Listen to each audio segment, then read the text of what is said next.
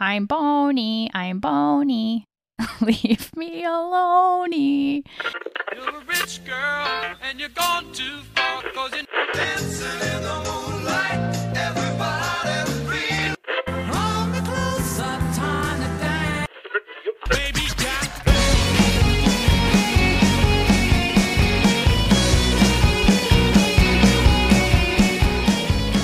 Welcome back to Lyrics for Lunch, the show that you ought to know. Wait, Wait, Wait. what are we talking about today? are we talking about You Ought to Know? you guaranteed me that I didn't know this song and we're just talking about No. Alanis Morissette. We're not talking about You Ought to Know, but we are talking about Alanis Morissette. Oh, yeah, the that thing that I d- don't know. That thing that you don't know? Yeah, we like referenced it in an episode and I said I didn't know it. This this this is really uh, Yeah. this energy is High- going nowhere. High level high level podcasting. Today we're going to be talking about Alanis Morissette, which was an Aviv request. Aviv requested that I teach him something about Alanis. I did, yeah. So a, a lot of the Alanis, like we've gotten some some Alanis mailbag or feedback being like, "Do you ought to know?" Okay, it's Dave Coulier. Yeah, we're not doing that. You ought to know. The end. Yeah, right. It's like like that. See you next week, everyone. But uh, there is another song that I'm super unfamiliar with that Lindsay is very familiar with that we're going to talk about today. Yes, and know it's what called Hands Clean. Hands Clean. It's called Hands Clean. Hands clean. Weirdly, it's about Bob Saget. It could be about Bob Saget. It could May be. he rest. We're going to be talking about Hands Clean, which was the lead single from Alanis' sixth album, uh, 2002's Under Rug Swept, the title of which comes from a Hands Clean lyric. That is, what part of our history is reinvented and under rug swept? What? Oh, Rug Swept is the name of the album. Hands clean, Under Rug under Swept. rugs Yeah. swept. Yes, I actually. Right. So I used to with my friends trade secret word mixes. So like you hide a, uh, the same word has to appear in every song or something like that. And we graduated to secret concept mixes. So it's like every song is conceptually related in some way. And that was one of my favorite secret concepts was al- songs that say the album title but aren't titled the album title. So like London Calling wouldn't count because the song is called London Calling and the album's called London Calling. But you know, this would count because it This. says rug, rug swept, but it's not called rug swept. Like Jagged Little Pill. Is that a lyric in a song? Swallow it down that jagged little pill. It feels so good swimming in your stomach. And what's Wait what's until the dust settles. name of that song? It's from You Live. Okay. That song You Live, You, you Learn. live, you learn. Uh, yeah, I don't know. Probably called You Learn. I don't know. That's I'm I'm woefully under. I don't know very Swallow it down, the jagged little pill. right. That's how it goes. That's concept. how it mix. goes. uh, before we get deeper into hands clean, let's do some Alanis history. Mm-hmm. Dave Coulier. Okay. Alanis Morissette was born on June 1st, 1974, in Ottawa. Lots of Canadian women this season already. Yeah, this is a Sonia. we, we want your love. um, she has two brothers. One is a twin who is 12 minutes older than her. Mm. What is his name? Uh, His name is Wade. Wa- Not like Adonis. Adonis and Alanis. No, Okay. just Wade. Wade. Wade in the water. The, the most Canadian name. Um, but on the topic of twins, I saw this Instagram post the other day. It was International Twin Day, and I found out some people that had twins that I didn't know about, Okay, we're gonna like do a, Remy a Malik. lightning round. Yeah, Rami. So Leanne has has met Sami Malek. oh, hot teacher alert! He is yeah, he is a teacher at the at LAUSD. All right, so it's him, Rami Malek, Yeah. Scarlett Johansson, Has a twin twin brother, brother. Oh, Ashton Kutcher. knew that one. Didn't know that one. And then the other one was like Selena Gomez or somebody I didn't care about. Didn't write it down. Oh, great. Good job. Um, weird Ryan Reynolds connection. Oh, was does Ryan Reynolds have a twin? No, but Ryan Reynolds was married to both Alanis Morissette and Scarlett Johansson. So he, What? he, yeah. How did I not know this? Wait, which, Delightful Ryan Reynolds which- piece of trivia. part of that didn't you know? Either either thing. That he was married to either of those people. Yeah, yeah, he was married to I think both of them, not at the same time. Fact check this. Yeah, we're gonna. We're, I cannot see Ryan Reynolds and Alanis hanging out. that's the one that I'm actually sure of. So Ryan Reynolds and Alanis Morissette were together for four years. Well, they weren't married. They ended their engagement in Okay, 2007, I feel better. and then Scarlett was right after that. In they got married in 2008 and divorced in 2010. Oh, So all right. Blake- and when did he marry Blake? If Blake does Blake Lively have a twin? Maybe. oh my god! Wait a minute. she does. No, no, no, no, no. Uh, on like whatever L.com or or whatever, it's like Blake Lively and her daughter are twins, and I was like, what the fuck? Oh, no, no, no. Bummer. She is an older Anyway. brother, Eric. Okay. Well, Alanis' twin, Wade, Wade. is a Canadian curtain and indie pop rock musician. Curtain? Kirtan. Kirtan. What is kirtan?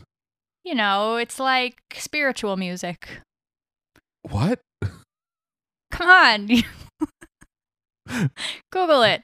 Is it spelled curtain? K I R T A N. K A I R T A N. Kirtan. Oh, it's like it's like a Sanskrit thing. It's like that kind of spiritual music, like what we would call Eastern, which I don't think What is. we would call cultural appropriation, Wade. yeah, Wade. I don't know. you the next sentence might be like they were born in Kenya. No, they were born in Ottawa and they moved to Germany for a bit and then they went back to Ottawa. Perfect. And they picked up Sanskrit along the way. Uh, yes. Um, also, according to Wade's Wikipedia, he was a Lululemon ambassador. Of course, he was. Oh no. And he's published works in Maclean's magazine and Yoga Journal. Oh shit.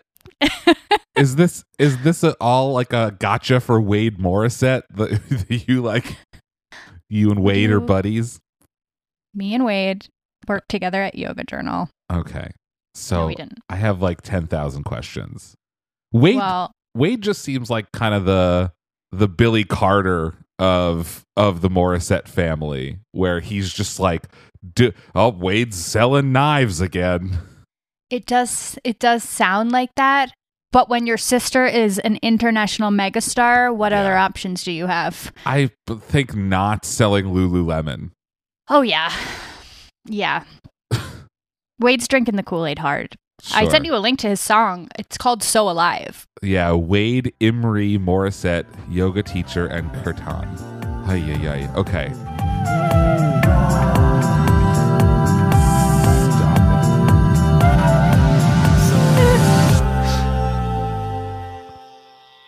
I'm alive.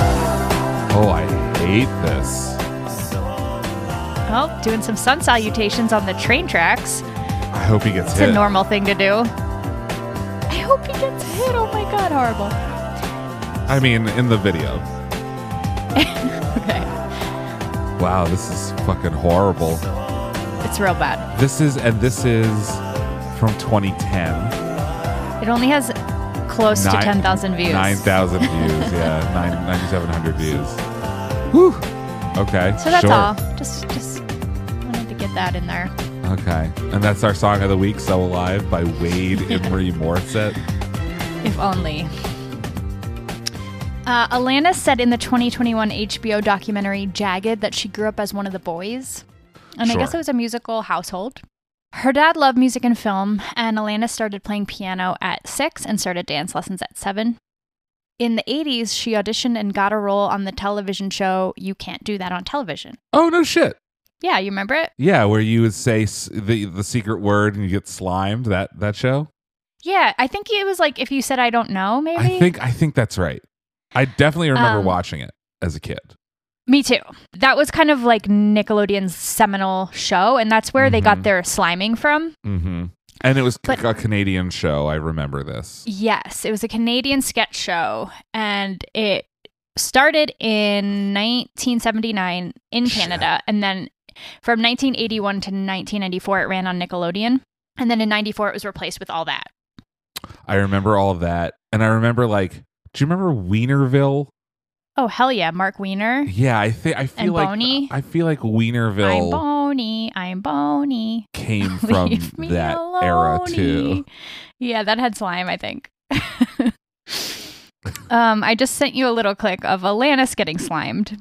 Oh great, Alanis doesn't know. This this Alanis Morissette getting slimed recorded off of a CRT TV on someone's phone fought from 5 years after Wade's music video has fo- four times the the number of views as Wade's.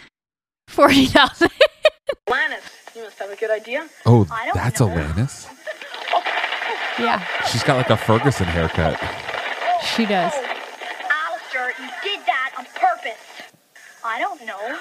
Oh, Just and we're just, loop. just loop, looping Yeah. Alanis. That's, the loop makes it seem a little creepy. I know. You did that on purpose. Uh, I okay. don't know. So she also recorded her first demo, which was called "Fate Stay with Me." As a kid, around this time in the late 80s. Yeah. And a second one in August 1989 that was allegedly sent to Geffen Records, but the tape has never been heard because it was stolen in a burglary of the label's headquarters in October 1989. Wait, wait, wait, wait. Okay. How old is Alanis at this time? Um, so she was born, what did I say, 1974? Yeah, so 89, Yeah. she's like 15. She's like, okay, I'm going to start doing a demo. She does the demo. It's like, it's like at a record label. Then the record label gets burgled. And the, Yeah. and the burglar's like, probably not like specifically looking for a 15 year old's like tape demo, but like, why steal the demo? Like, why not just steal like the fucking equipment? A lot of tapes got stolen, I guess. Weird. That's yeah, I don't know. Um, so it's lost, but we can listen to Fate Stay With Me, the the first demo. So the first demo is not the one that was stolen. No. And I think the f- the second demo was the 1989 one, so when she was 15. So this Right. one's even earlier. So 13, 14. She ha- she can't be more than 13 years old in this video. Fate stay with me. This fucking haircut. It her, says 1987, yeah. her hair is just incredible. So she's like 13.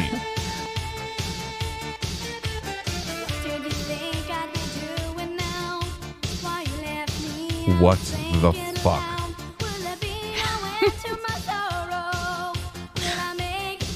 You're bobbing your head. There's so much happening.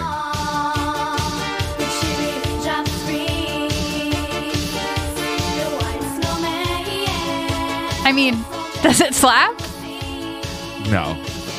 I mean, This is like ABBA. How do you say it doesn't slap? It sounds exactly like ABBA. unfortunately, the the reason it doesn't slap is the like the vocals are are bad. Like it's not entirely her fault. It's like the mix on this is is like atrociously bad. Alanis is singing in her nose, which like she grows out of a little bit, but that's like kind of her vibe. And the vocals are mixed too loud, so it's just it sounds like you know karaoke. Child ABBA. Yeah, it sounds like Child ABBA. But like the hook is did she write this? Or is this like a thing that Yeah. she I'm pretty sure she wrote this song.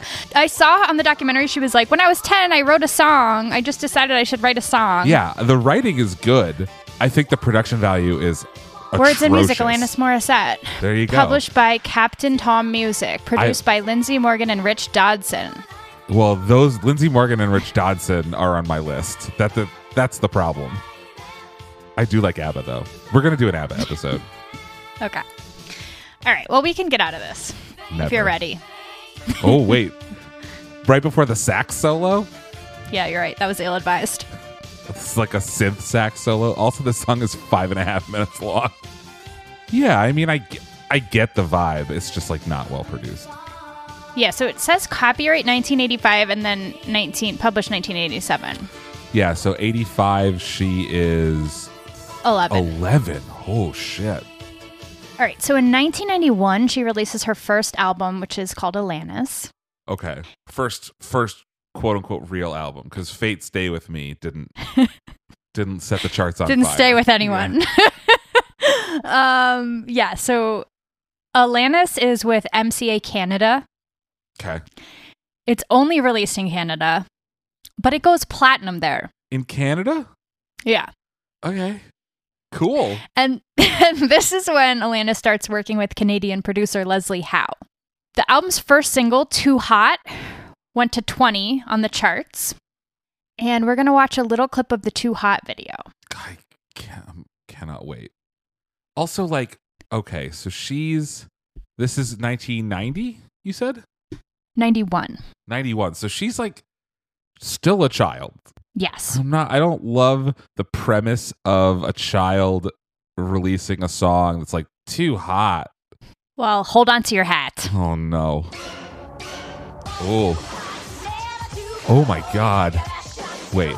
No. Wait. Hold on. Wait. Wait. Talk to me. No. No. Wait. No. Wait. We have to slow down.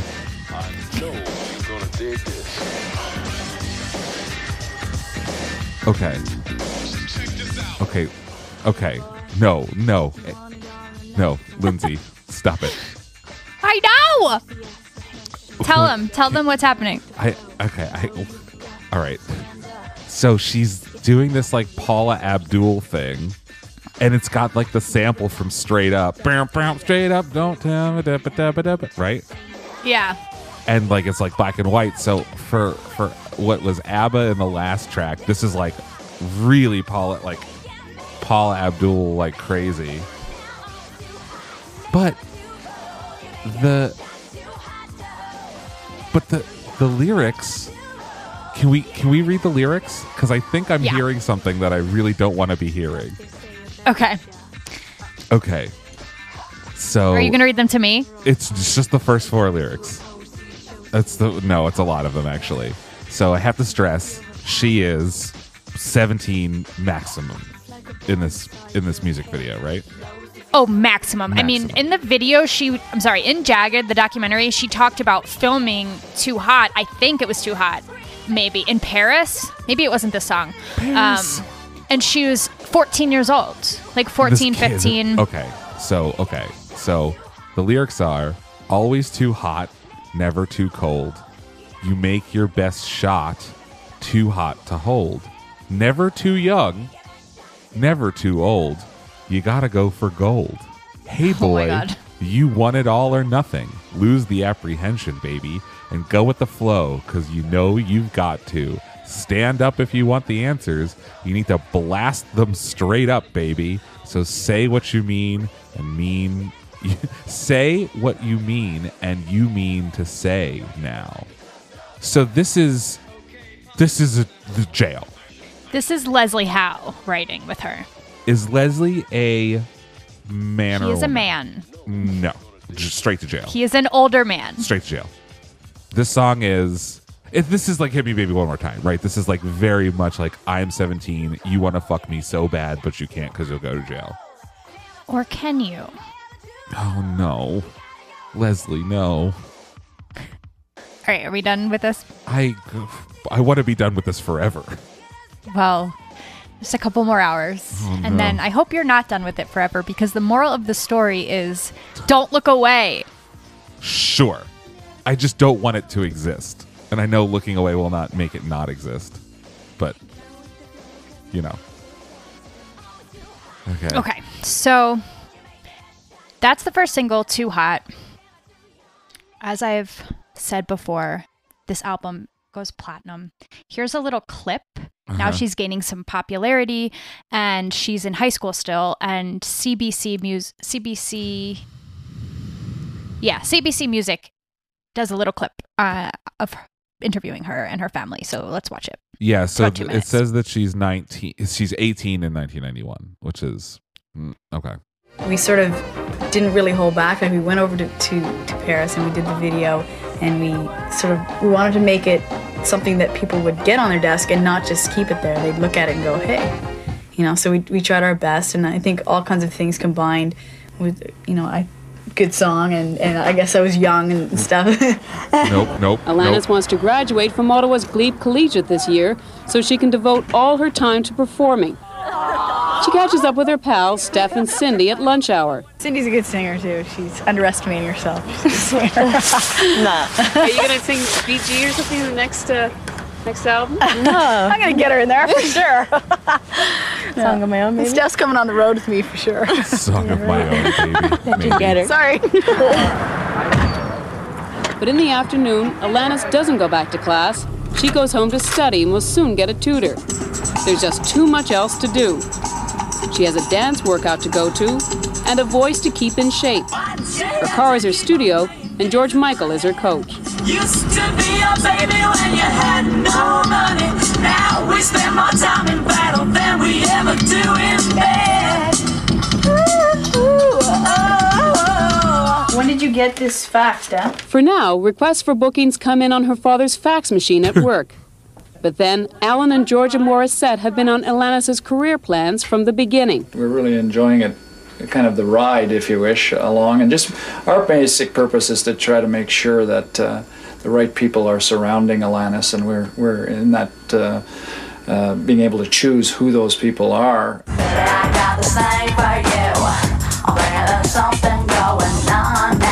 Now. Alanis gets to make most of her own decisions what she sings, how she looks, I hate that. just how sexy she wants to be. But there are limits.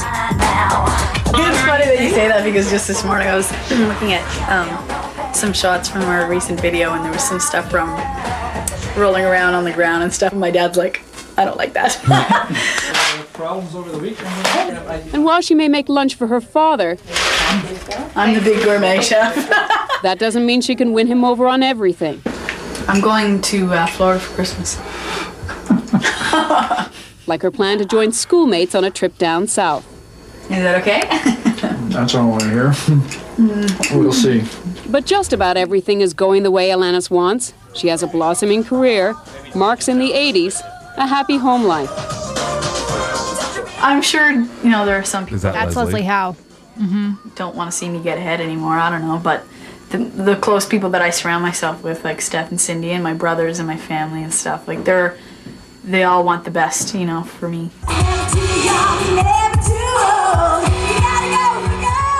No, mm, I'm I'm worried. I'm very, very, very worried about the worm turning on this one. It's a wiggly worm. Uh, Um, all right, so right around that time, I guess she opened for Vanilla Ice, and she was nominated for three 1992 Juno Awards. okay. Most Promising Female Vocalist of the Year, which she won, Single of the Year, and Best Dance Recording. And those were both for Too Hot, which we watched. Okay. I mean, it's a good song. I just want an adult woman to sing it. Yeah, me too. In 1992, she releases her second album, which is called Now Is the Time. And just like the Alanis album, it's only released in Canada and it produces three top 40 singles as well. Shit. Uh, now, Wikipedia says that this album completed her two album deal with MCA Canada, but why would MCA drop an artist that was producing platinum records? That's a good question. I mean, it could could, could have completed the de- the original deal that she signed, and then she was free to like renegotiate. But did they drop her? Yes. Yikes. Here's what Alanis wrote in her essay, Jagged Little Pill. I remember getting the news that I was being dropped from MCA Records in Canada. There had been much said about my evolving, parentheses, catapulting, question mark, out of what I had been known for pop, Mhm. happy, fictional. Certainly, I had snuck some autobiographical shares in some of the lyrics here and there, but my growing desire to write in the no holds barred way that I now dwell in was being discouraged. Under the guise that no one wants to hear this from you, not in the least of whom is your manager. Oh, I wasn't aware that I was writing my songs and expressing myself to make sure my manager was happy. And is her manager also that guy Leslie or or someone else? I don't know who was her manager at that time. Could have potentially also been one of her parents, right? Because like it seems like they have kind of they the news was like they they've been wondering about her career forever. Yeah, I'm not sure if it was her parents though, because um, what was portrayed in the documentary, and I refer- I'm going to re- reference the documentary quite a bit here, but I also want to say that Alanis was not helping with the documentary, and she participated willingly and was um, a collaborator on it. And then when she saw the first edit, she felt that it was um, edited with a salacious agenda, and she didn't like how her younger self was portrayed, and so she did not attend the the premiere. Oh, that's so weird. Yeah. So Just that's a caveat to keep in mind. Um, but in the documentary, she talks about how it was the pressure to stay sexy, right? It's like the the Britney Spears, the Jessica Simpson, you know, who really wanted to Christina do Aguilera. gospel, Yeah. but it, they wanted her to stay stay pop, stay hot, and she wanted to evolve and write more, uh, write her own music. Honestly, this seems a lot like um, the Meredith Brooks thing that we looked at with Mhm. Amory. Yeah. And Alanis is credited with paving the way for people like Meredith Brooks. Even though Meredith Um, was like hustling for Way older, a yeah. generation before this. But she was doing like silly pop songs in the 80s too. That's what I mean. Yeah. Um, okay, so so Alanis continues. Perhaps my burgeoning sexuality and coming of age were being made evident through the imagery and videos I started to shoot. Nothing wildly gratuitous, but an indication of the sorts of places I wanted to further explore in my art and my music. This pushing for more by wanting to participate in the writing more, in the non-rhyming lyrics, in the full real-time expression of me, was not something anyone seemed to be interested in at the time brand changing, and this was before this crass yet effective word was even tossed around, meaning the word brand. Mm-hmm.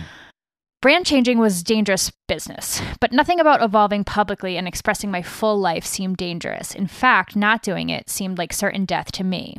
So when I was informed I was a free agent, I waited for the despair, for the pain of being dumped, the realization that my current team was not going on this evolution ride with me, and that somehow that meant I was worthless, abandoned, alone. I did and do like very much so many of the people I had been working with and giggling with for a handful of my tender teen years. But this anticipated despair never came. Maybe 10 minutes of grief. I quietly made a promise to myself. In my mouse infested apartment, I promised myself I would not stop until I was in a room with someone whose very interaction with me begged the question, Who are you, Alanis? I wasn't going to stop until I listened back to songs I had written and co written and truly felt this entire record was the perfect snapshot of what was going on for me.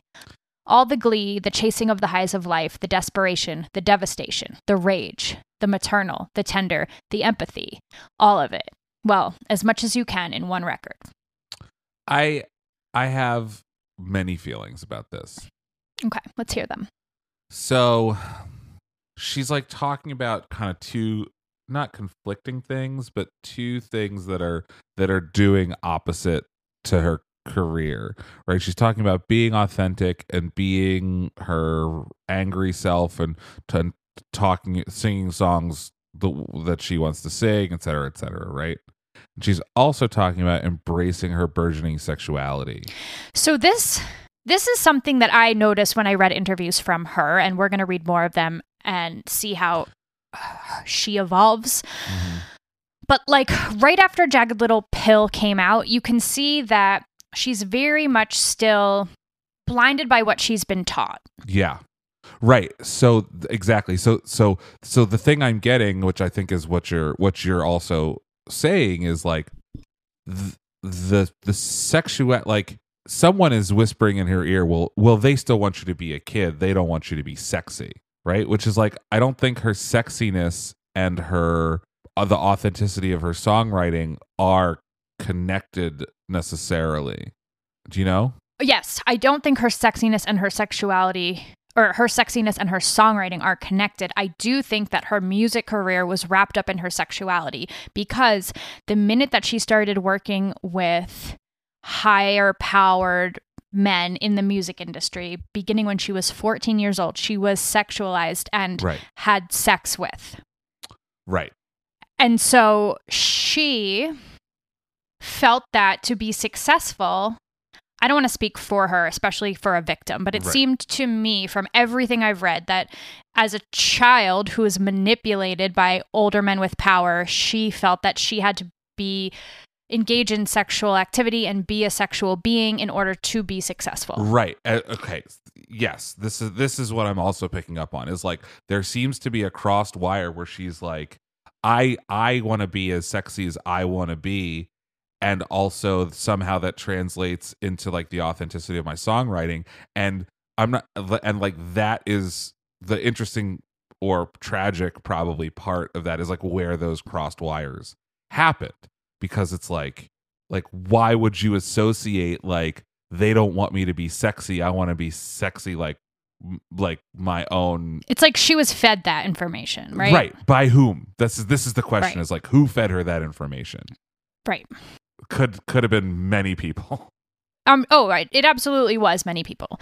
And something that's really classy about her is she never names names. And as we go on this journey, she won't name names. And, and the public will always n- try and name names. And she's. I'm not. Okay, I feel bad that I just said that she's classy because I think that at some point we have to stop protecting our abusers. right Um, it's not it, it is. It is classy in that like day classe it would be gauche to uh blah blah blah to to expose these people who are abusive um but like who gives a shit like be gauche man like like take these people out of power Yes. And she does come into that power later in life, but in in the early days, it's very much this is almost a verbatim quote from her. She was trying to protect her abusers and she was trying to protect her future boyfriends, her future relationships, her career and her career Yeah. and and herself. Of course. She really didn't have anyone looking after her after the age of 14. and like you know some some girl like you know let's take it to the extreme. Some random girl in canada gets like murdered by her abuser. No one really cares. And it's only until she has the um i don't want to say privilege but she has the kind of cachet of being the alanis morissette that she can start to exert that power she could push back against the people that are trying to exert power over her Yeah, and even then it it took a long time. So the sexual relationships started happening when she was 14. great um she said that like when she was 14 it was like kind of um like oh you might be too young is this okay but then when it was she was 15 it was like all bets were off no one cared Great. Um, real quick, I will I will refuse to Google this. Are the age of consent laws in Canada similar to the, those in the United States? yes and Okay. i will read them to you later in the Oh. words of a very douchey new york times Oh, reporter oh, thank you, fucking Jeffrey Toobin, being there for um me. so she moves to la Okay, she's okay, so- she's like eighteen. yeah, about 19 is when she's writing Jagged Little Pill. So she's in, she moves to LA. She has no friends there. She doesn't know anyone. She doesn't have a record label. No one wants to talk to her about her music, but she met Glen Ballard because someone she knew at MCA knew Glen and said, like, you guys should meet and collaborate. So she meets Glen and they become fast friends. They start writing together. And Glen's super blown away by how talented she is. So they start recording in his studio. And but they basically come up with what would become Jagged Little Pill. They start shopping it around to all the ma- major record companies. Ballard had a lot of connections, and so he got it in front of everyone, and what everyone is Ballard's passed. like deal? I'm not I'm not really familiar with him, other than th- that he produced Jagged Little Pill. he did two records with Alanis, Mm-hmm. and then they, and then she wrote um, Under Rug Swept and produced it by herself, so not with Glen. But before They- before uh uh, before he met Alanis, like what was his deal? Like did he have any you said he like knew people, but like yeah, what was his deal? It says Glen was 10 years old when he wrote his first song. He was Same local rock band beginning in the fifth grade. So he went to the University of Mississippi, moved to the West Coast. Oh, he immediately joined Elton John's organization in Los Angeles, starting out as a lower level assistant. Ballard eventually ended up playing piano for Kiki Dee okay, so he was like he was like a studio guy. Yeah, during the 70s and 80s, he composed scores of songs, including What's on Your Mind, a Quincy Jones produced hit for George Benson, along with many others for various artists. Okay. So he's he's He he's was a person. hustling. he yeah. was somebody. He was but he was already somebody when when he met Alanis. Yeah, and and that's why she got introduced to him like, "Hey, this person might be able to help you." Right. And so he does try to help her, but no one wants to hear it. But then one day they get a call that they have to go take a meeting right away with Guy Oseary, who would become manager to Madonna, U2, and Red Hot Chili Peppers. But My at this time he was favorite a bands. At this time he was a teenager working at Maverick Records, which is Madonna's boutique label. At the time. Yeah. Right. So he started working there when he was 17. Okay. And so when Alanis met him, he was like 19, 20. They were almost exact same age. Right.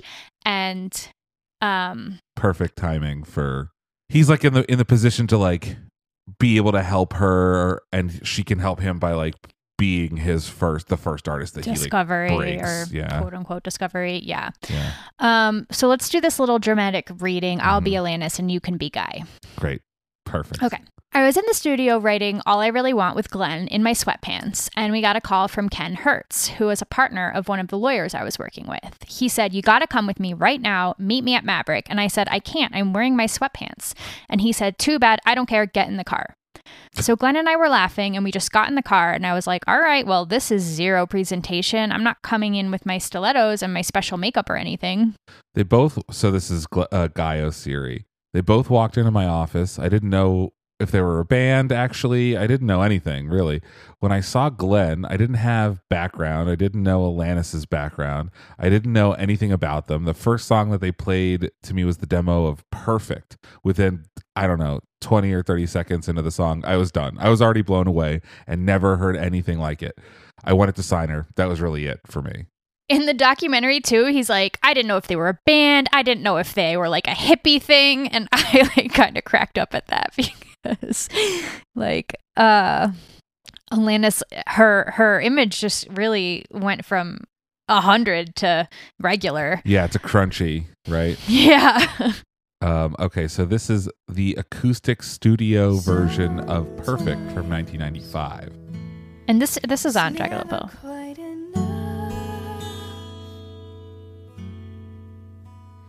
If you're flawless,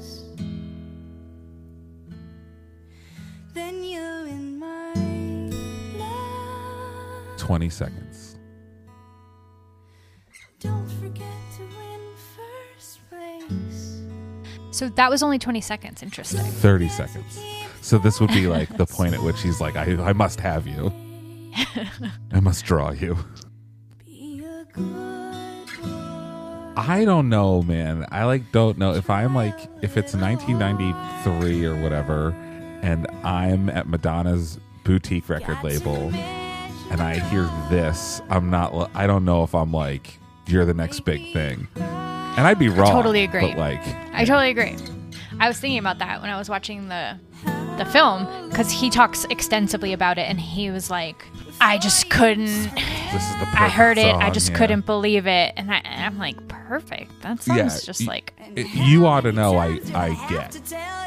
He's he ironic, I was saying like, okay, it starts off slow and it's be a good girl, and then it's how long before you screw it up, and he was Yeah, kind of like, like she was playing with edges Sure. and taking the song up to extremes and then back down again. The least you can do That's what he said. That's what he said. All right, we're done here. Uh, all right, so then Jagged Little Pill is released with Maverick in 1995. One of the best-selling albums of all time. What do you remember about it? so 1995 i was in fifth fourth grade something like that. And no that can't be right. Second grade? I can't i can't do math. I was in fifth grade in 1995, so, So you were in fourth in fourth. um and i remember it being so massive not just from a like it was everywhere standpoint but like culturally alanis morissette became like code for this like the the the kind of euphemistic shorthand for like an angry angry women rockers who are who are seemingly taking over right? Taking taking over fr- from the men. And you know even as a 10 year old it it was well boys don't like that the boy, boys don't like Alanis Morissette you can't like Alanis Morissette and you can't like girls who like Alanis Morissette because they're like too they have too much personality they're annoying they're whatever right and so that was like too much. yeah They're so too much. it was it was an interesting like stake in the ground culturally that I don't know if she like she clearly couldn't have intended it, but like this was a this was a such a big wave that she was at the crest of like totally accidentally is my guess unless they like manufactured this somehow No, it wasn't manufactured. It was her, just her self expression. And, Right. you But the- know, but the- every single music critic did like- say, a male music critic called her angry. Mm-hmm. Every headline was like, why is Alanis so pissed off? well, I mean, Um, she, but she is angry, right? Like that's like objectively, you know, like Only some of the songs. Really, it's like You. Ought to Know and uh, but you a couple know others. But was the was the big the hit, first right? single. Yeah, so that got played on K Rock, and that's kind of how it all took off. So, um, Guy Oseary brought it over to K Rock, and they listened to it, and they immediately brought it over to the DJ, and were like, "Oh my god." You have to play this. So they played You Ought to Know, and the phone started exploding. People are requesting it. Who is that? Who is that? Who is that? One of the And all-time so- greatest rock and roll songs. And there's a great part in the film where everyone's kind of reflecting on it. Kevin Smith is there and he's saying, you know, in in less of a patriarchal view than you had as a fourth grader, he was like, she brought the female experience, but something that guys could relate to too. So as Yeah. a man, I could hear that and be like, oh hell yeah, I feel this way. And and I have to. I'm not going to defend like the. No, you were in fourth I grade. when I was. I know. There was the, there there. I think that especially with like the younger kids, it was something we had never heard before, right? And also like we were s- still kind of figuring out like who we were, or we were just And beginning to figure These out we gender were. roles that we're And- getting slotted into. Yeah, exactly. And so we were we were this was like a cool a, a, a litmus test of like are you a real man because if you are you're or a real boy, right? You're not allowed to like any of this. Yeah. Very very weird. S- Have you have you heard the vocals only cut of you ought to know? No. It's just Alanis's vocals and it rips. Should we hear it? Yeah, do you, are are we going to listen to the regular version? No. Okay, so I told you we're not doing you ought to know. Oh well, li- we, we got to let's take a short detour.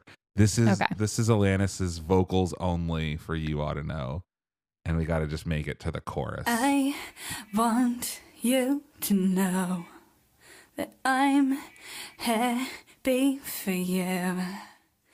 You can hear the like instrumental track in her headphones. The best for you both.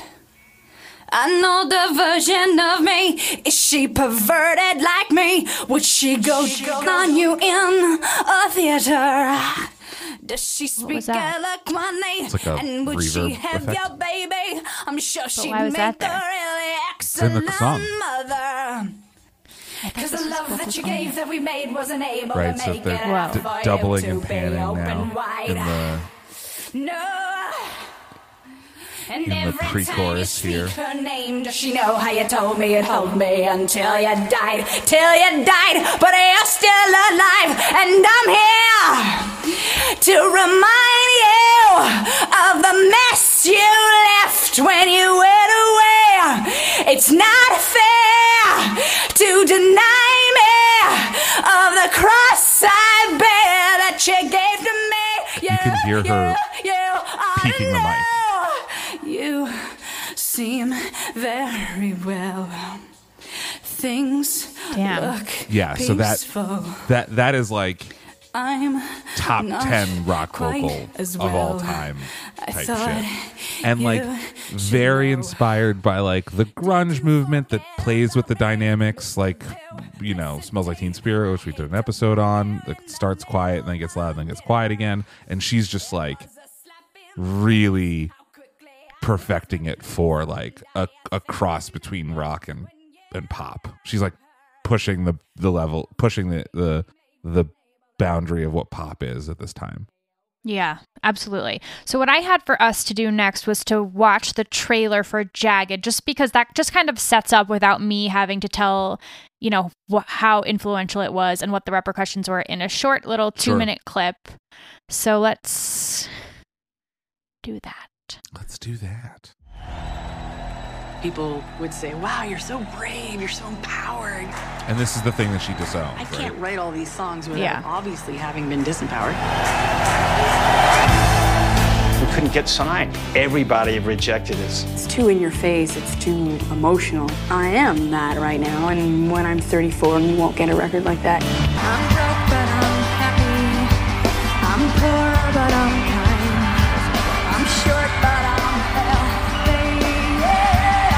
Was there room for Alanis in rock?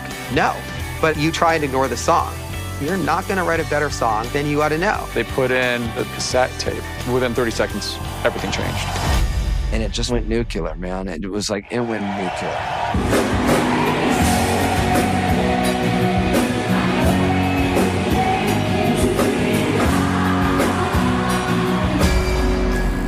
Empowerment as a young woman in the 90s singing about it was not good news for the patriarchy. You were just immediately shut down. When you are the only woman in a male dominated environment, it's very complicated and complex. Her brutal honesty empowered women. It gave you a chance to let out your own feelings. This is a female artist that transcended gender, where dudes could be like, I feel the same way. Without even knowing I was doing it, I was carving out my voice. This is dream come true stuff. I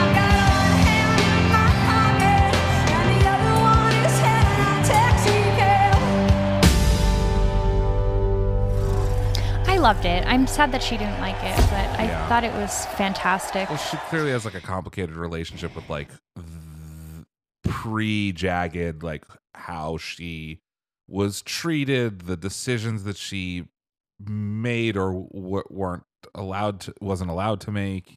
You know, there's a lot going on there.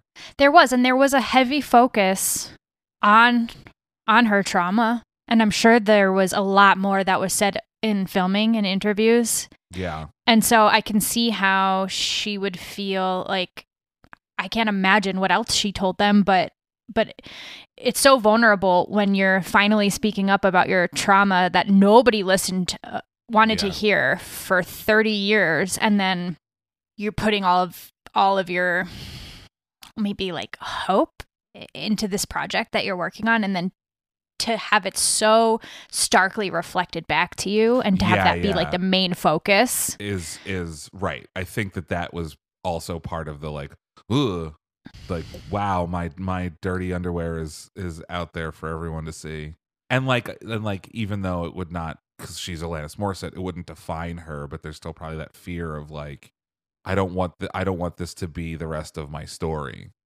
Yeah, of course. And and her her story has never been hers. Right. You know, even even when Jagged Little Pill was skyrocketing, you still had people saying, "Oh, um like I literally read it somewhere that oh on Jagged Little Pill she had Dave Navarro on the track and that's why K-Rock played it. And then I watched the documentary with the woman who Programmed. listened to it and brought it to the DJ. She said nothing about Dave Navarro. it's it's idiotic because it's like how how much of a stretch do you have to and like listen it also the other on the other side of that is like i wouldn't put it past someone at k-rock to be like no i won't play a, a record by a woman and then they're like well dave navarro's on it and they're like dave navarro ugh. um it's like it's like very very silly and you know it's part of the culture so much i like i remember believing it right Sure. as like a kid And speaking of K Rock, there's a part where someone from K Rock in the documentary says, At that time, I wasn't allowed to play two female artists back to back. When I was at WERS in 2011, we weren't allowed to play two female artists back to back. You can play as many men as you want in a row, but never a woman transitioning to another woman.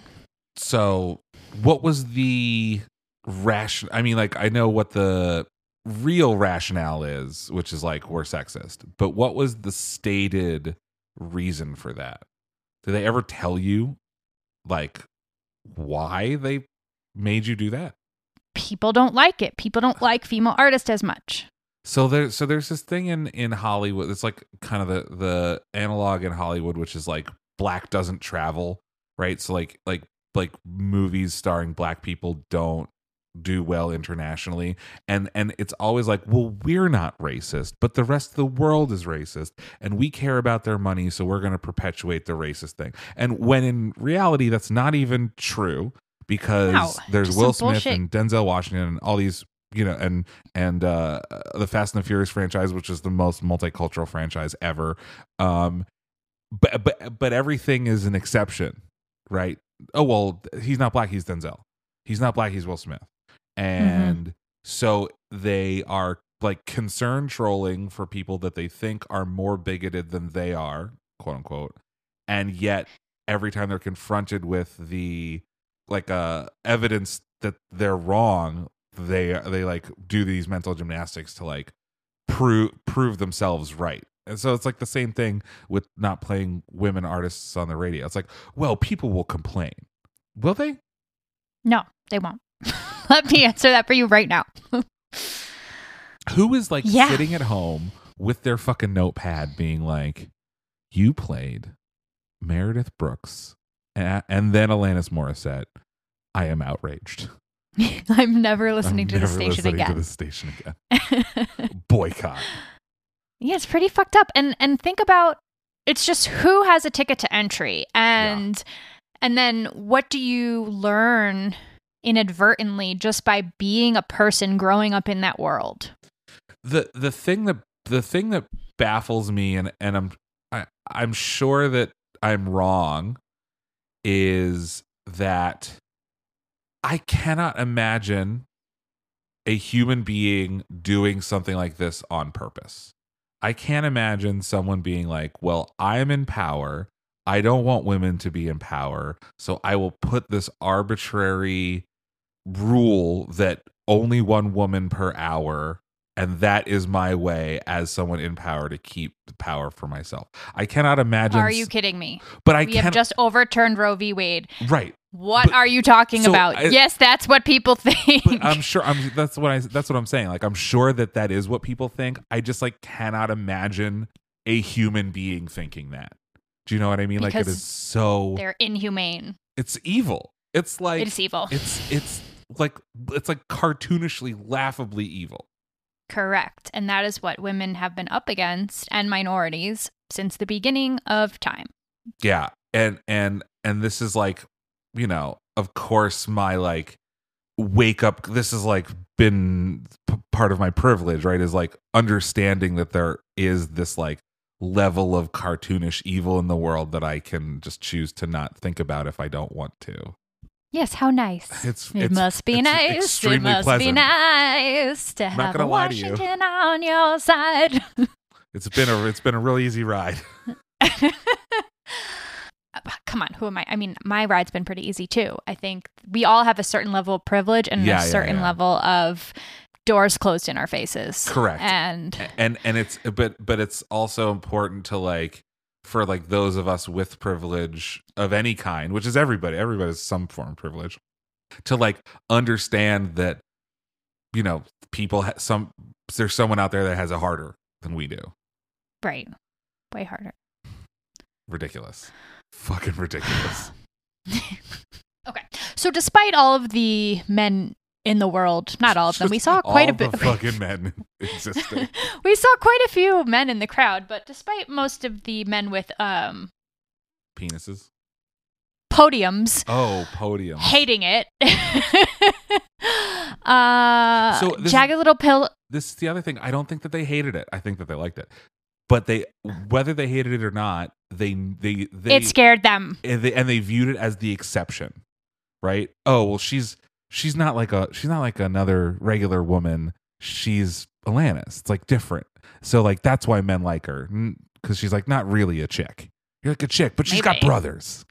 Maybe. I don't know. I mean, she grew up with two brothers. She said that she just always grew up one of the boys. When they asked her in the documentary, like, oh, well, you hired all men in your band. Couldn't you have hired some other women to work with you? And she was like, yes. But not really. I had a complicated relationship with women.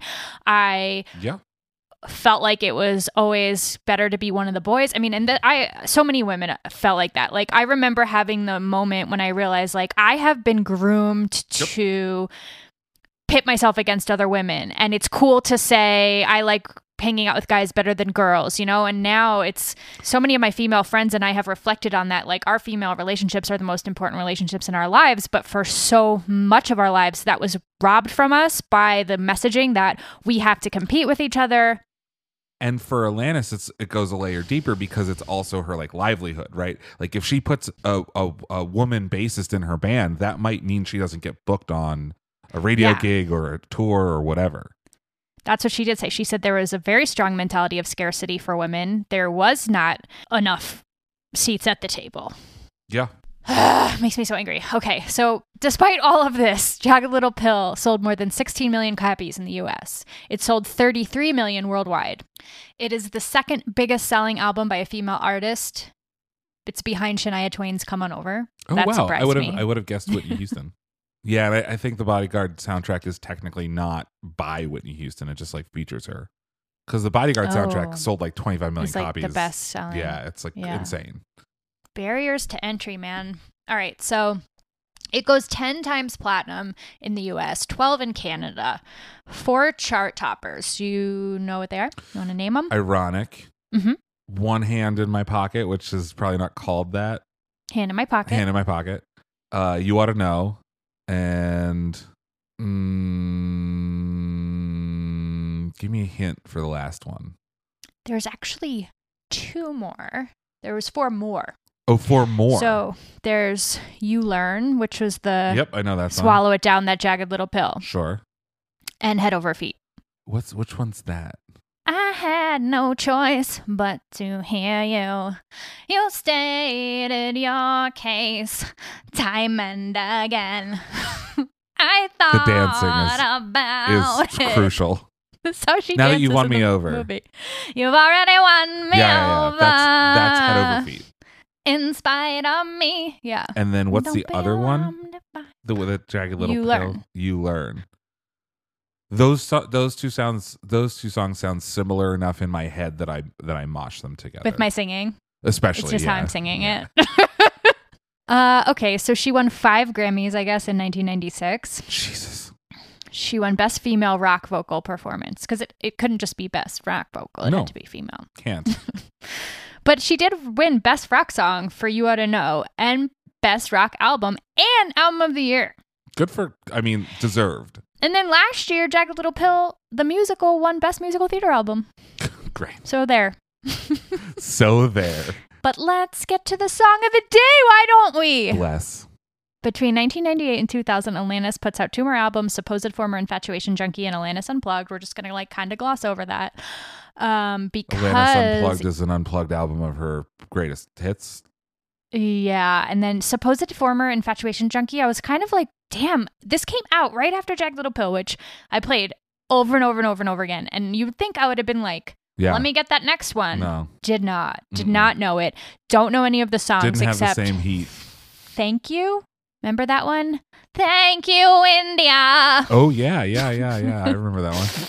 So that was the first single from that. Also, she had so many imitators that I don't. It like we- it's like the Meredith Brooks problem. Like like there are so many songs that I'm like, was that Alanis or was that someone's Yeah. trying to sound like Alanis? Trying to be Alanis. Oh, That album was critically acclaimed. It debuted at number one on Billboard Top 200 or Billboard 200, and 469,000 copies were sold in the first week. Shit, and it just didn't didn't have the same staying power for 13 year old With- Lindsay. With the youths. Yeah, the youths. what's a Ute? In 2001, she released Under Rug Swept. Finally. Finally, This also debuted at number one on Billboard's 200 chart, and it went platinum in Canada and the US. question mark. It sold 1 million copies in the US. That's That means not platinum. that. No, one million is platinum. Okay. Uh, it's just like the other one was like 16 million 32 million Yeah. or something. Yeah. 33 million. worldwide. Um, that was worldwide. True, true, true, true, true. I mean, like, th- but like, you can't really compare basically anything to the way Jagged Little Pill did numbers. It put Yeah, up like insane. Michael Jordan numbers. yeah. So this one does pretty good. And the hit single, the lead single was Hands Clean. And I guess there was another one, So Unsexy. Unfamiliar. Yeah. She won the Juno Award for Producer of the Year from this Mm. album. All right. So Under Rug Swept was her sixth album. And when you asked if I would do Alanis, I said hands clean question mark and you were like, "What is that?" So do we want to find out if you do or do not know it? Yes, I would like to. I think that I probably have heard it since I asked you about it. Let's let's let's see. Let's see. Also, the video for Ironic is incredible. I know that we're off of Jagged Little Pill right now, but it's one of All the of the Alanises in the car just Yeah. being quirky. just so good. yeah. Hoping for your maturity, none of this would have happened. If you weren't so wise beyond your years, I would have been able to control myself. If it weren't for my attention, you wouldn't have been successful. And if, if it weren't for me, you would never have amounted to very much.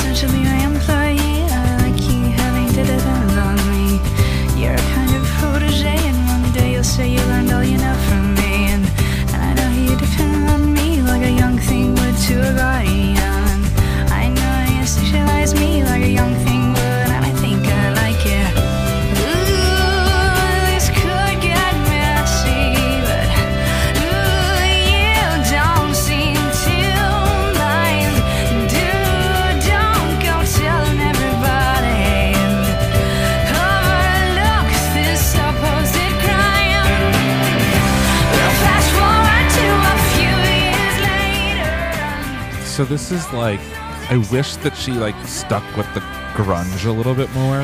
This is like a little tamer than some of the stuff on which like of course she said like oh I wouldn't be able to do this at 28. Well, she's 28 now and it's like a little bit more tame in terms of production value. I'm literally just talking about like how the music is put together because I think that the lyrics still have a considerable edge. It's just like Mhm. not quite as energetic It's as more soft rock. Yeah. Which is like just a personal taste thing. I'm sure that there are plenty of people who like this more because it's a little softer and easier to take. To ourselves and not tell any members of our inner posse. I wish I could tell the world, cause you're such a pretty thing when you're done up properly. I might wanna marry you one day if you watch that weight and you keep your firm body. Oh, fat shaming.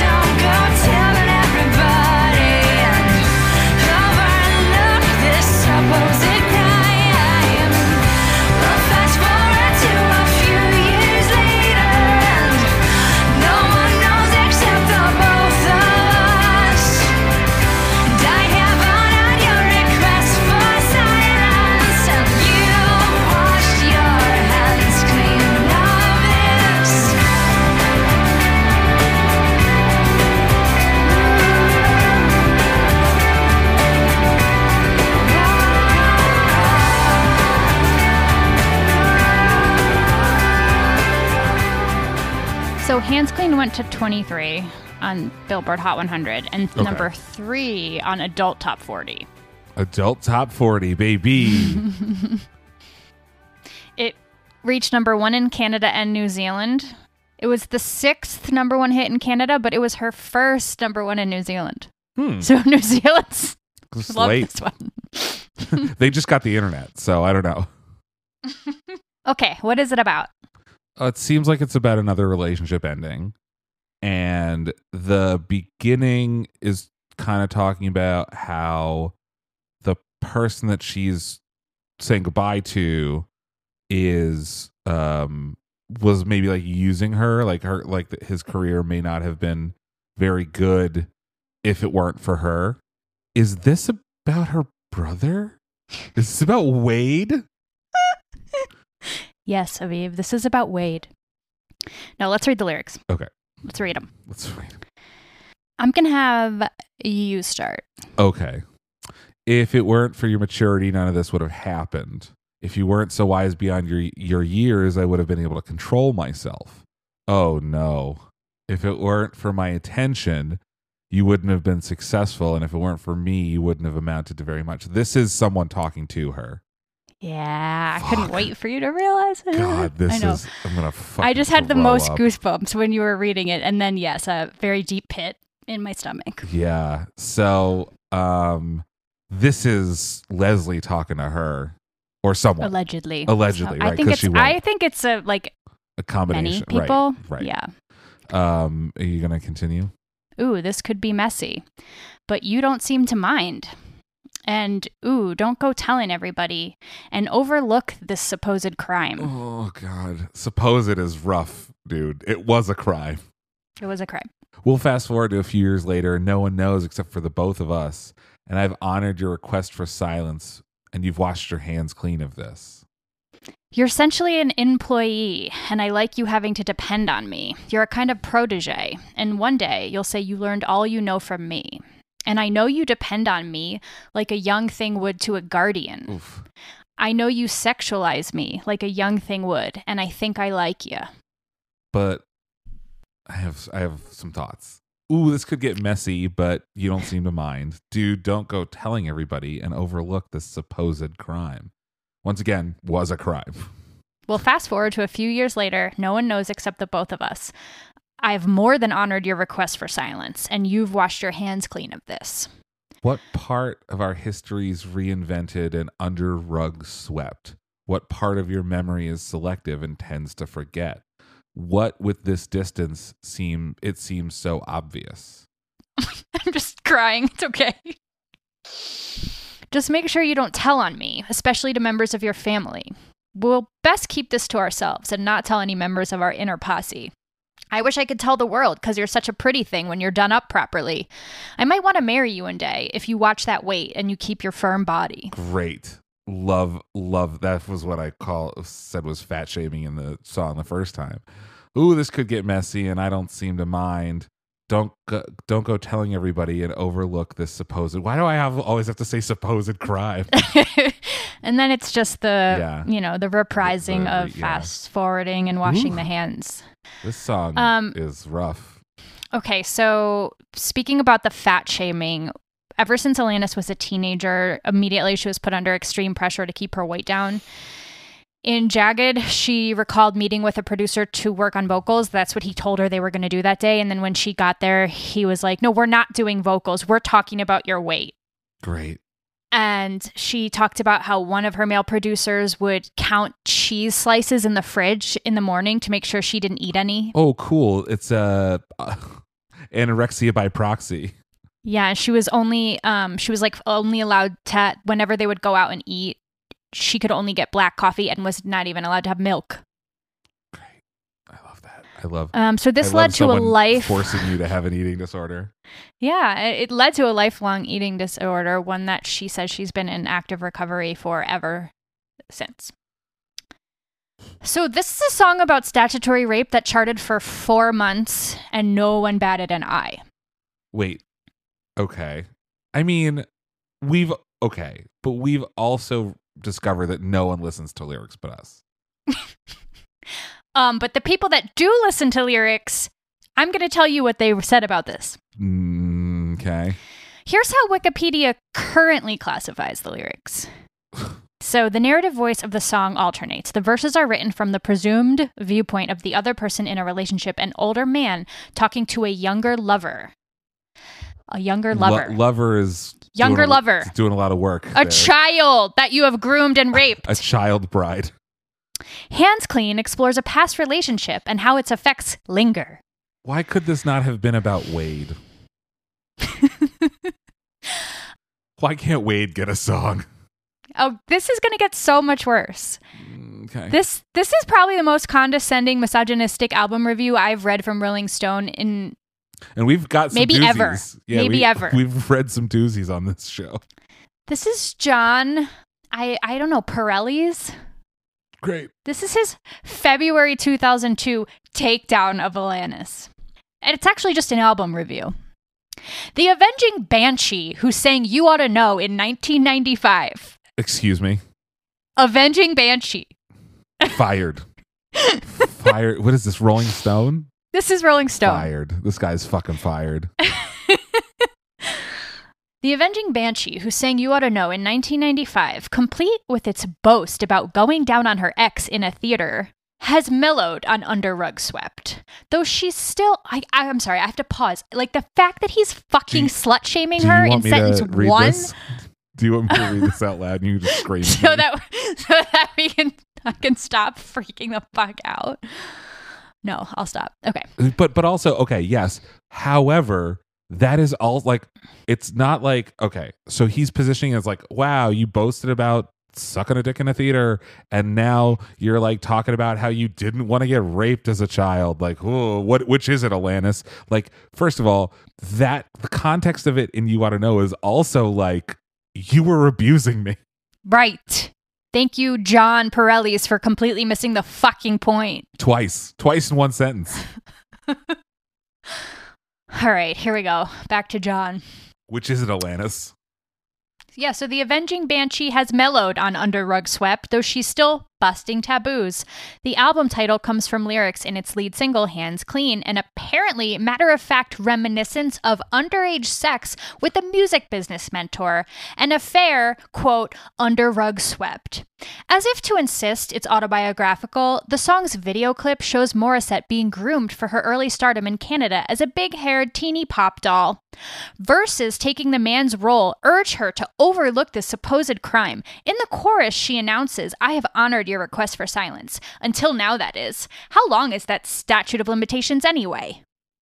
Hello, I'm looking at you with my eyeballs popping out of my head. I, I'm, I'm, I'm, tr- I'm trying. I'm, I'm, I'm, I'm, I'm, I'm, ha- a having a stroke. B, there's a lot. There's a lot to unpack there. But yes, this might be the worst record review I've ever heard in my entire life. So, okay. There's more. Do you want to unpack or do you want to keep going? Oh, yeah. Oh, okay. How long is that statute of limitations anyway? That's the part that that that haywired my brain.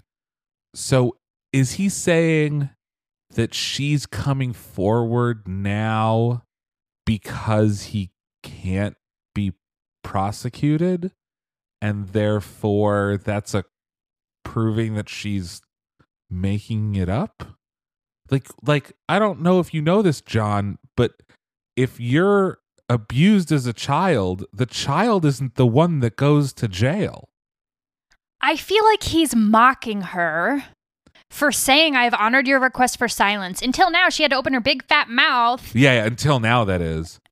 But like How long is that statute of limitations anyway? Like, like he's on the other guy's side. I know, I know, but how but but I I I truly don't understand the sentence how long is that statute of limitations anyway? Like what what is he trying to say other than he knows what the term statute of limitations means or that there is one when you have sex with a child?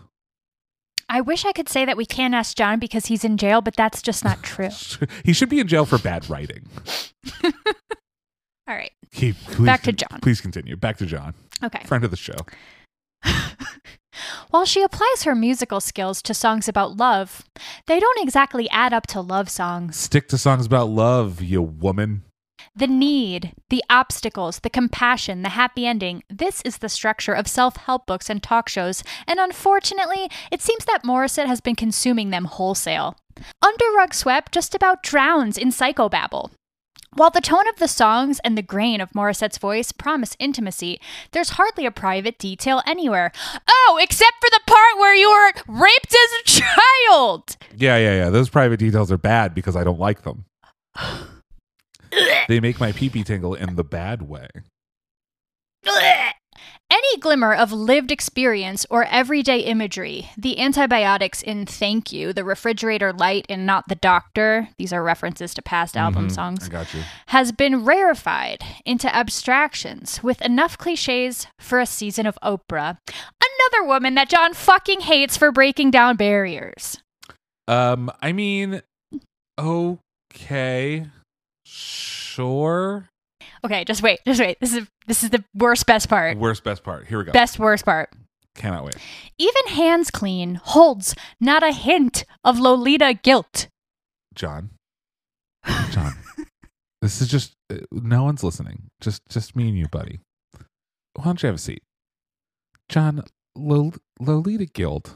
Let's take let's take a step back on it. The term Lolita has been kind of co-opted so that like so because blaming the blaming the, the rape victim. So we don't want to we don't want to use that term in this context, John. And also guilt. you- So you're kind of doubling down, John, on the on the idea that it's her fault that she, at probably the age of 14, was raped by a dude. So like, don't just shut up forever, John. Forever. Forever. Lolita guilt. I'm sorry that I had I grew breasts at puberty and made myself the object of your creepy perverted attention. Is that the detail that he would like in the song? Uh, in a refrigerator light? I'm sorry that I was illuminated by the refrigerator light when I was 14 and in the eighth grade and and my secondary sex characteristics started to come in and you an adult man decided that i was good enough to have sex with You're doing great. john So fuck John. Let's hear what Alanis had to say about the song Did in the. does, does she respond to this review i i hope she does I hope she never fucking read it. i hope so too I hope to God. That that is horrid So in the track by track commentary that went like, you know, inside under rug swept, she Sure. wrote my intention in writing this song was to get to a place where I could be as truthful and as honest as I possibly could be about certain relationships in my past. It's definitely not with the intention of seeking any sort of revenge for the person who is at the heart of the song that I'm singing about, but it was in my silencing myself to protect somebody else that I was ultimately completely abandoning myself. And anytime I speak untruths in my life, and oftentimes I feel by not speaking the truth, by being silent, there's an element of an untruth in that. Withholding the truth sometimes can feel just as horrible as a lie. So, as I get older, I think I want more and more to introduce the bliss of speaking transparently and truthfully and as honestly as I possibly can, knowing that the truth in this case is my truth only. I mean, that's like not the best written paragraph I've ever read in my entire life. But uh I mean, I think it goes back to something that we've we've talked about on this show before, which is like as soon as you create something that's so difficult, like you put it out into the world, it starts to die. It's not yours anymore. It's like everybody's.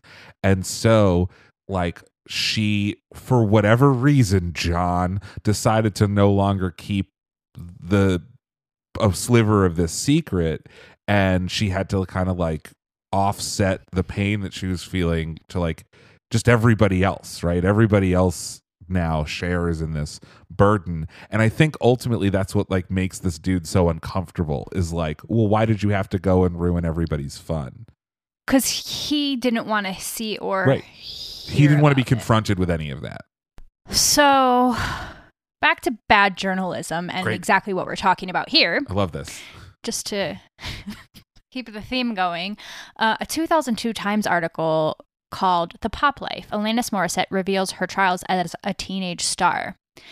Opens by describing Hands Clean this way.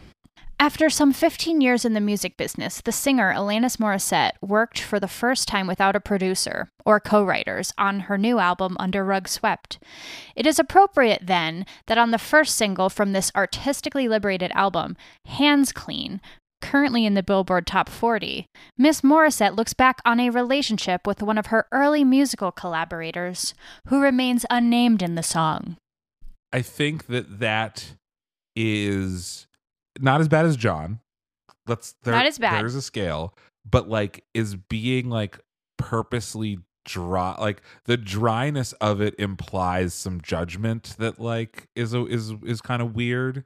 It's when you say that Trump's lies are untruths or alternate yeah, facts. exa- exactly, exactly right. It's like it's it's it's the it's the politeness defense. Like a euphemism. Right. But It- but two graphs later, this writer, Neil Strauss, acknowledges it's about, and I quote, statutory rape or sexual exploitation. He writes, Though it has not ignited any noticeable controversy, I mean, thank you for pointing that out, Neil.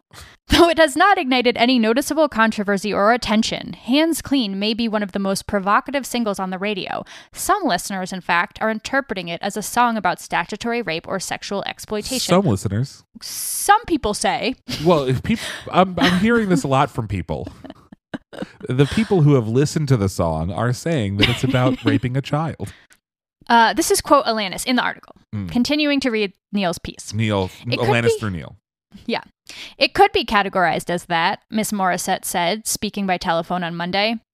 But at the same time, I'm not one to really categorize. I'm the kind of person that will say, a person that I've been spending time with in a romantic way, rather than saying my boyfriend. So she's playing into this euphemism thing too. Yeah. So I'll say someone that I was romantically linked to at the time when I was emotionally not necessarily prepared for it, as opposed to qualifying it as like statutory rape. So, I mean, listen, like I know that uh, and we've kind of talked about her being day class A and like and like not wanting to be that to become the story and like for whatever so she's doing that here, right? She's like really not engaging in the idea that like, you know, this guy's like, "Hey, is this song about you being statutory raped?" And she's like, "Well, I wouldn't necessarily say, but like they as journalists are like, that sounds valid. I'm not going to ask any follow-ups." Right. it's not her fault for not wanting to that to be the story. Right.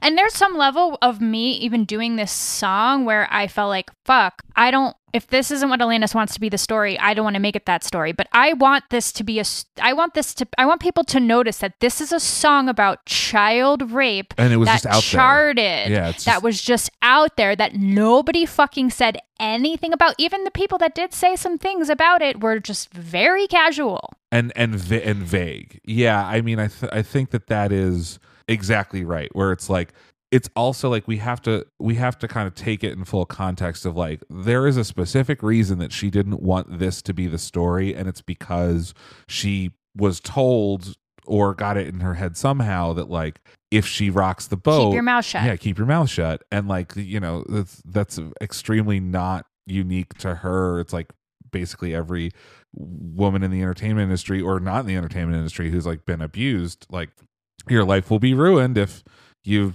you know if you if you speak up and And no one will believe you, or mm. everyone will say you're dramatic. well i think that sh- i do believe her i mean whether she's dramatic or not it's like it's re- this thing really happened Well, Neil's to get cringier and cringier, so back to Neil. can't wait Before Miss Morissette came to dominate rock radio in the mid 90s with her first international hit, the wonderfully vindictive You Oughta Know, hmm. she was an Ottawa child actor and teenage pop. Teenage dance pop diva whose first album in 1991 on MCA went platinum in Canada. But at the same time, dance pop diva is not good dude but at the same time, like many young women in the music business, she found the advances of those in positions of power over her career hard to resist. uh-huh.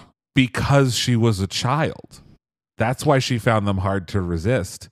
Because an adult man had sex with a child that was her Who could not legally consent. There is no resistance. It's illegal. She shouldn't have to resist. You don't understand, Lindsay. She couldn't resist the threat of physical violence to her 14 her her 411 14 year old self by an adult man the culpability is really on both sides here wouldn't you say Fantastic people on both sides. yeah Okay, I just Alanis. This is Alanis. I just feel like there was this illusion that I had to pick between this complex kind of relationship with older men and younger women in the industry, or no music being expressed. This was compounded by the fact that I was in a city that didn't have the hugest artistic community, so I felt like I didn't have very many options. I wasn't ready to move because I was 14 or 15. Then Neil uses parentheses to explain under Canadian law, sexual contact with those under 14 is illegal.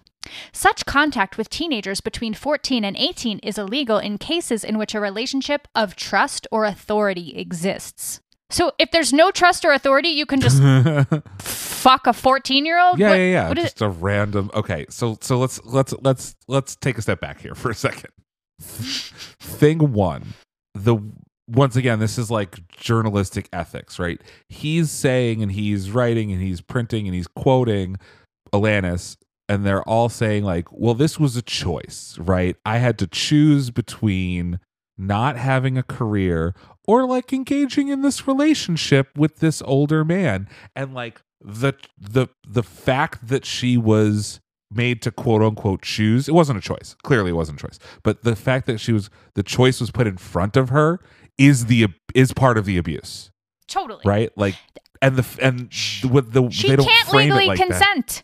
There's no legal decision making here. and it is illegal to have sexual contact with someone from the age of 14 to 18 if you exert any sort of authority or if they trust you so the, the i think the implication is like they trust you to like take like be their guardian like it feels like some kind of like legal legalese there but like yeah that you mean you, no N- no jail Jail. jail Uh, so I just got to keep reading. I almost threw up when I was putting this episode together. Miss Morissette, who is now 27, added that in retrospect, she has no regrets about the experience because it made her who she is today. She also now realizes that perhaps there was a third option that she didn't see at the time, which was simply to go for it and be passionate and express yourself and work with people who have your back. I wonder if the reason that she didn't see it at the time was because she was being abused and was 14. Fred Croshal, the general manager of Maverick Records, which releases Miss Morissette's new album on February 26, said that the label had no qualms about selecting Hands Clean as the album's first single. We didn't take it for any more than it's a beautiful melodic song, he said. As for the subject matter, he doesn't see it as directly referring to any act that could be constructed as illegal, construed as illegal. I just view it as a relationship with an older man, he said. Since her 1995 album Jagged Little Pill, Miss Morissette has earned a reputation as one of pop's most revealing and direct singers. Often, her songs and videos are so raw, digging deep into private experiences, personal emotions, and psychological remedies that they can be uncomfortable to listen to. It seems surprising that when she has already chronicled so much emotionally turbulent ground, it has taken her more than a decade to get to this issue. Quote Alanis I've been waiting to face the truth about it with my own self for a long time, she said. And I believe that there is a distinct difference between privacy and secrecy. For a long time, I lobbed them both into the same category. Then I realized that secrecy is actually to the detriment of my own peace of mind and self, and that I could still sustain my belief in privacy and be authentic and transparent at the same time. It was a pretty revelatory moment, and there's been a liberating force that's come from it. And certainly that song was written for the sake of my own healing and not for the sake of seeking any sort of revenge. I also do know that I have a little ways to go, particularly with that subject. So she's 27 at the time of this interview. She's still trying to be a good girl. She's still trying to protect her Abuser. abuser, but also herself because I have been there. Right. I had a rape that I wrote about for Glamour that I couldn't even admit it to myself for years until when I was in therapy and my therapist said, that is rape. And I was like, that's not, no, no, no, no, no, no, that, no. And then when you come to realize it, and then you realize, okay, if I even talk about this, everyone is going to mm-hmm. say, either I don't believe you, or that's not really rape, or that was your fault. What were you doing? talking about it makes it real in a in a in a in a way that it seems like in in Alanis's situation and maybe in your situation, I don't want to put words in your mouth. Like there was like this kind of defense mechanism of like it's easier to kind to kind of not put it in that category because that category has a lot of like other implications to the rest of your whole fucking life. Yeah, and your identity. Yeah. And it, it's not just me. So many of my girlfriends have these exact situations. I mean, this is like how the patriarchy operates, shames women to staying quiet. This is how we silence victims, how we put Brett Kavanaugh on the Supreme Court, and we allow Trump to hold the highest fucking office at the same time screaming, lock her up. Mm-hmm. For like for the thing that he himself is extremely guilty of doing. Where are all the lock her up people right now? That Oh, is a totally different tangent. Yeah. But I'm like, hello. Okay. Yeah. But I but can't. and and and my frustration with with the situation of of her not being more open and vocal like like I wish that you were able to be more open and vocal with like what happened to just be direct like just call just call it as it lays and be like this is what happened to me this is who did it my frustration that she's not doing that is not with her. Like I understand that this is like A, her fucking business, so she can do whatever she wants. And B, like this is a complicated issue that she probably has a lot of fucking stuff wrapped up in, but I just like wish it were easier. I wish it I wish it were more public. I wish that every rapist had their name emblazoned in the sky as like this person's a fucking rapist. They would probably like that. Well, something else that they wouldn't like then. Carve it into their chests. Well, in 2019, a pregnant and 45 year old Alanis was on the cover of Self magazine. I only mention her age because I'm like, fuck yeah. Great. You know, women are told like you're dried up after 35, you can't change your mind. If, you know, she decided to have kids later in life. She went after what she wanted to. She's a beautiful family. She seems happy. I hope she is. Anyway, the writer Nicole Cliff But asked did she her, keep it tight? Is the question. "Oh my god, I hate you." Well, this is it's it's in the lyrics, right? It's like we could we could still do this when you're old as long as you don't fucking get fat. Oh, that kind of tight. Yeah. Oh no, Jesus, fuck, gross, Lindsay. Um, okay, so the writer Nicole Cliff asked her what it was like writing Hands Clean almost exactly 15 years before the larger Me Too conversation. And she said, I was just talking about Hands Clean yesterday and how some people know what that song's about and other people just don't know, just singing along. And I'm like, that's the story of rape, basically, she said. Well, I'm glad that it, she got there eventually. That she could like just say it, you know. Yeah. So Cliff said, the writer said that the song, when it was charting, was a grenade for her. I remember listening to it on loop with my friend Meg while tooling around Kingston, Ontario, when I was home from college for Christmas, hitting all the Tim Hortons we could before her curfew while she smoked cigarettes and I picked at a cruller. It made me rethink all my crushes, my platonic relationships with older men who would occasionally cross the line, and the power of my sexuality as well as its price. It was a grenade for you, Alanis said, because you were listening. But it wasn't a grenade for some, and the people who were addressing it at the time, they weren't being very supportive. Still now, women are sort of being supported. It and I were just straight up ignored at best, vilified and shamed and victimized and victim attacked at worst. There were moments where, around the Me Too era, people would say, Why are people waiting so long to speak up? And I was like, Really? But then also, I lovingly reminded a couple of them, oh, but do you remember me saying something 50 year, 15 years ago, right? Word for word about this. Do you remember what happened during that time? So it took her, Alanis, years to Mhm. come to full terms with what she'd gone through. Quote, I remember forever I just kept saying, but I was participating. I was to my therapists, she told Cliff. So it was the same thing with me with my therapist. I was like, no, no, I, you know, and so Alanis felt the same way that she kept telling herself that that she was participating in it, and she said that it, the first start. What first started to snap her out of that narrative was seeing girls at the age that she had been when it happened and like having this moment of cognitive dissonance of like, oh I was no, I was hell that- no. I was that age when someone had you know, for, you know forced me to have sex with them. So she said in Jagged, it took me years in therapy to even admit there had been any kind of victimization on my part. I would always say I was consenting, and then I'd be reminded, like, hey, you were 15, you're not consenting at 15. Now I'm like, oh yeah, they're all pedophiles. It's all statutory rape. I mean, I'm glad that she got there, and you know, it's sad that she bought into or was forced to buy into the narrative of like, well, um, and and I think one element that we didn't really discuss, which can't be discounted, is like she's a record label. She like like regardless of of the context of the inter of the subject matter of the interviews, like she's on a press tour for her record, and so I'm Mhm. sure that there was this kind of like, hey, Alanis, like there are certain things you can't say when you're trying to sell this record, and it's probably like I was raped a bunch when I was 15.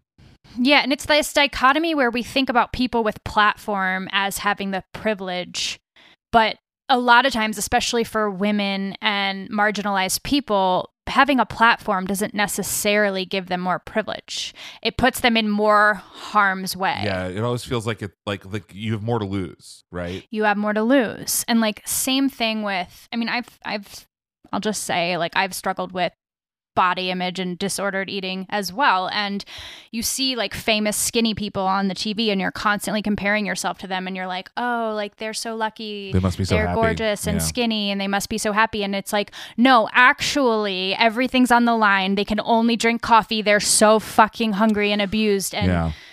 It's like it's like what they did to Alanis, right? She was like a petite teenage girl, and they're like, mm, "But how many slices of cheese have you had?" well thank god Let me- I let me count don't count my cheese. cheese slices anymore I mean, and they've they've done that for years. They did that to fucking Judy Garland in the 30s. Like, yeah um, something that that jumped out to me, which I find really interesting, is I I've long wanted to do an episode on Phoebe Bridgers because she has Mm. a similar, basically a similar story to this with um her song Motion Sickness.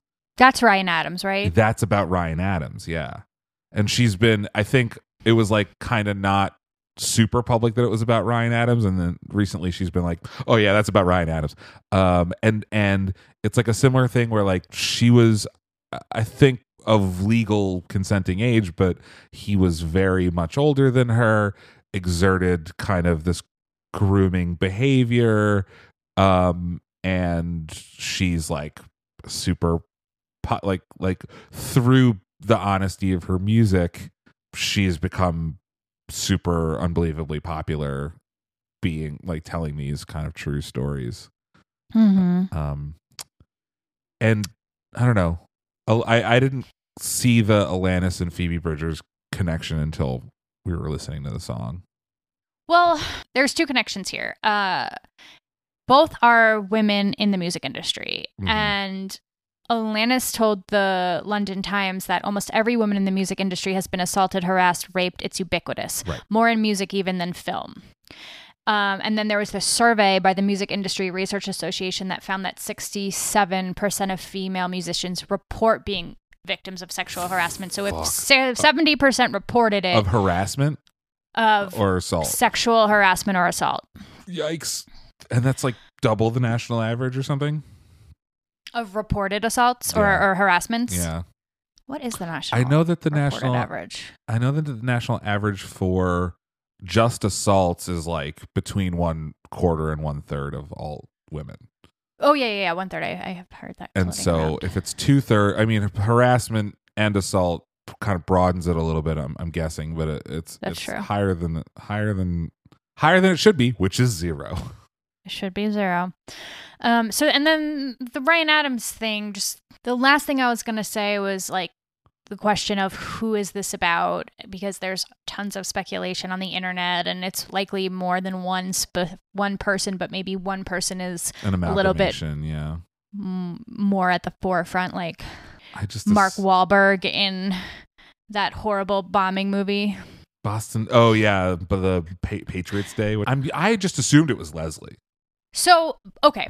So, yes. So, most people say that it's Leslie. And um, there's a lot of speculation on the song facts page. Mhm. So Sue from Ontario says the song Hands Clean is about Canadian musician producer Leslie Howe. He had unlimited access to her and power over her career. She was 14 when she started working with him. He was 29. It just all kind of fits. Although she may have been willing and not known any better, or more likely was afraid to say no to his advances, she was unable to legally consent to any type of sexual relations with an adult. And then Leon replies, I heard the song was about Ryan Adams. What? And then Mark, I mean Max, says the song is about Leslie Howe. Just more blah blah blah blah blah. Wait, Ultimately, wait, wait, it doesn't matter. But Ryan Adams is like one year older than Alanis Morissette. I know. I don't know if he's she's, joking. She's one year older than he is I don't know if he's just being facetious because of the Phoebe. because of the Phoebe Bridgers thing. I don't know. That's like Yeah. that's like a bad punchline if it is. Wait, I didn't finish Max. So Max said the song is about Leslie Howe, who produced her first two albums in Canada when she was a teenager. He said because she was so mature, he didn't think of her as a child, and thus their romantic relationship. So then Jude writes, troubling that you have to put a spin on this to make it sound like she was in some way inviting or deserving of this when actually she was groomed and raped by somebody who should know better, but who used his power to manipulate her instead of nurture her. Yeah, I mean, I think I think that there's like an element of this that we haven't really touched on, which is like that we fetishize young women. Like it's like Mhm. culturally, like you want it, you want it f- as young as possible. You want it to be illegal or not be illegal, but to feel like it's illegal, and like Ew. that's what's good. And like Ew. but this is this is what we do culturally, I right? I know. This Yes, is yes, the yes. video that she was in. This is this hit me baby one more time. This is uh, so it's like pa- That's what jailbait is, that's right? what jailbait is, right? And so that's all part of the problem. And once again, I'm not defending any victims or I'm, I'm not defending any perpetrators or blaming any victims, but like we are only going to be playing whack a mole with these people until we fix the culture at large that is creating these people. How do we do that? I, I don't know. We, I think we have to treat the symptoms and the disease at the same time. And right now, we're like not even treating the symptom. We're like barely. Tr- we're taking an aspirin for a gunshot wound on the symptoms.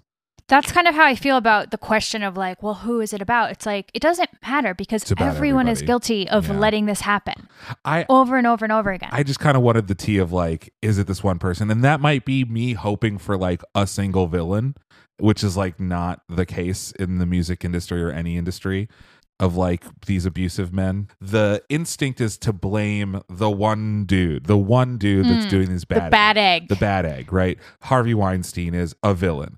Leslie probably is a villain. And it's much cleaner and safer, and I can sleep better at night if I know that there's this one guy who's acting like this in this context, and it's not the entire industry, the entire world. And so, I mean, you work in a college. Do Mhm. you still work in a college? I do, I do still work in a college. Yes, And don't you see creepy professors? I have seen creepy professors before. Yes, Because in my high school, the Mhm. teachers and the cops that stood around in the cafeteria were having sex with the girls that went to high yep. school. Same with my high school.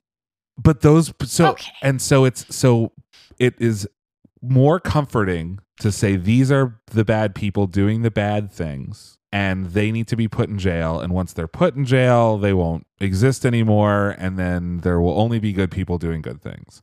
And that's it feels nice to think that. It's not true though. The, our culture is creating these people by what we value, what we what we are telling people is okay, what we are telling people is sexy, and like it you- you're like you're like breaking people's brains, both men and women's brains into this into this pattern of abuse that's like killing people and the only way to fix it is to to like hit the reset but like we got to completely reevaluate our priorities or else this is going to keep happening. It is going to keep happening, and the people in power don't want it to change. No, so of course not, because they like their jailbait and their whatever else, and and women in a barefoot and pregnant. And then and there's other disposable. Yeah. They like them disposable. Anyway, this is just getting so dark. Um, so I will leave you with this quote from Alanis. She said, You know, a lot of people say, Why did that woman wait 30 years? And I'm like, Fuck off. Thank you. They don't wait 30 years. No one was listening, or their livelihood was threatened, or their family was threatened. The whole why do women wait thing, women don't wait. Our culture doesn't listen. Yep. There it is. So, what are we going out on today? I, you're asking me? no, I'm just asking. What are we going out on today? Today, we are going out on Robin Dagger's P.S. I Love You, which is portrayed by Cobie Smulders in How I Met Your Mother. Do you say Robin Daggers? Oh, yeah. So, Robin Sparkles. Oh, became Robin Daggers. Yes. I forgot about this. In How I Met Your Mother, which was written by two dudes. I just need to get that out there because this is a little stereotypical But when we directed watch by a the woman. song. Uh, uh, Pamela Fryman directed every single episode. Thank God for her. Yeah. Uh, Huge, huge props. I mean, she's like a, a genius. Pa- uh, mad props to Pamela.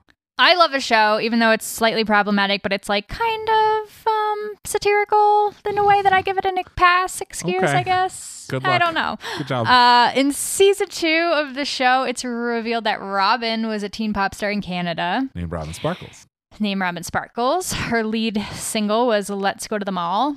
And the B side was there's, like, the Sandcastles Made of Sand. Sandcastles made of sand. But there was also the very troubling Two Beavers Are Better Than One. Oh, Jesus. I don't with Alan one. Thicke in the video.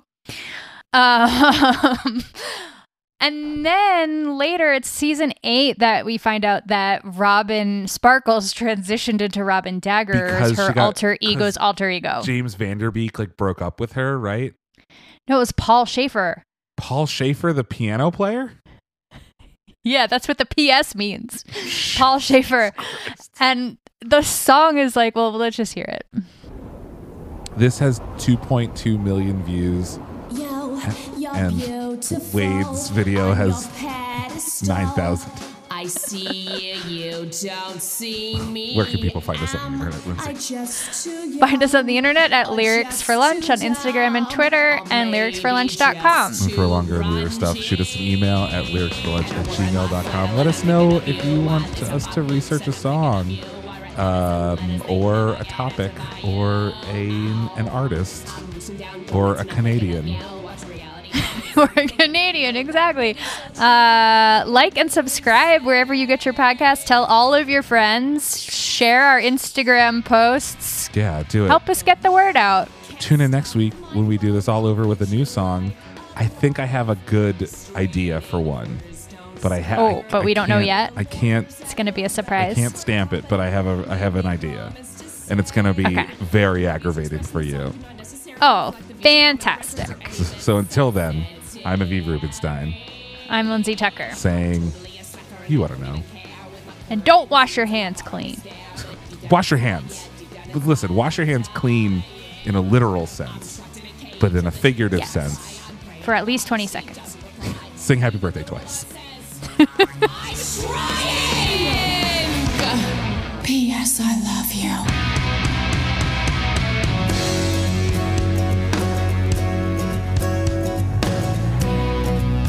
Why can't you see me? We could be so happy together. Capitalism. I love to watch you sleep. So peaceful when you sleep.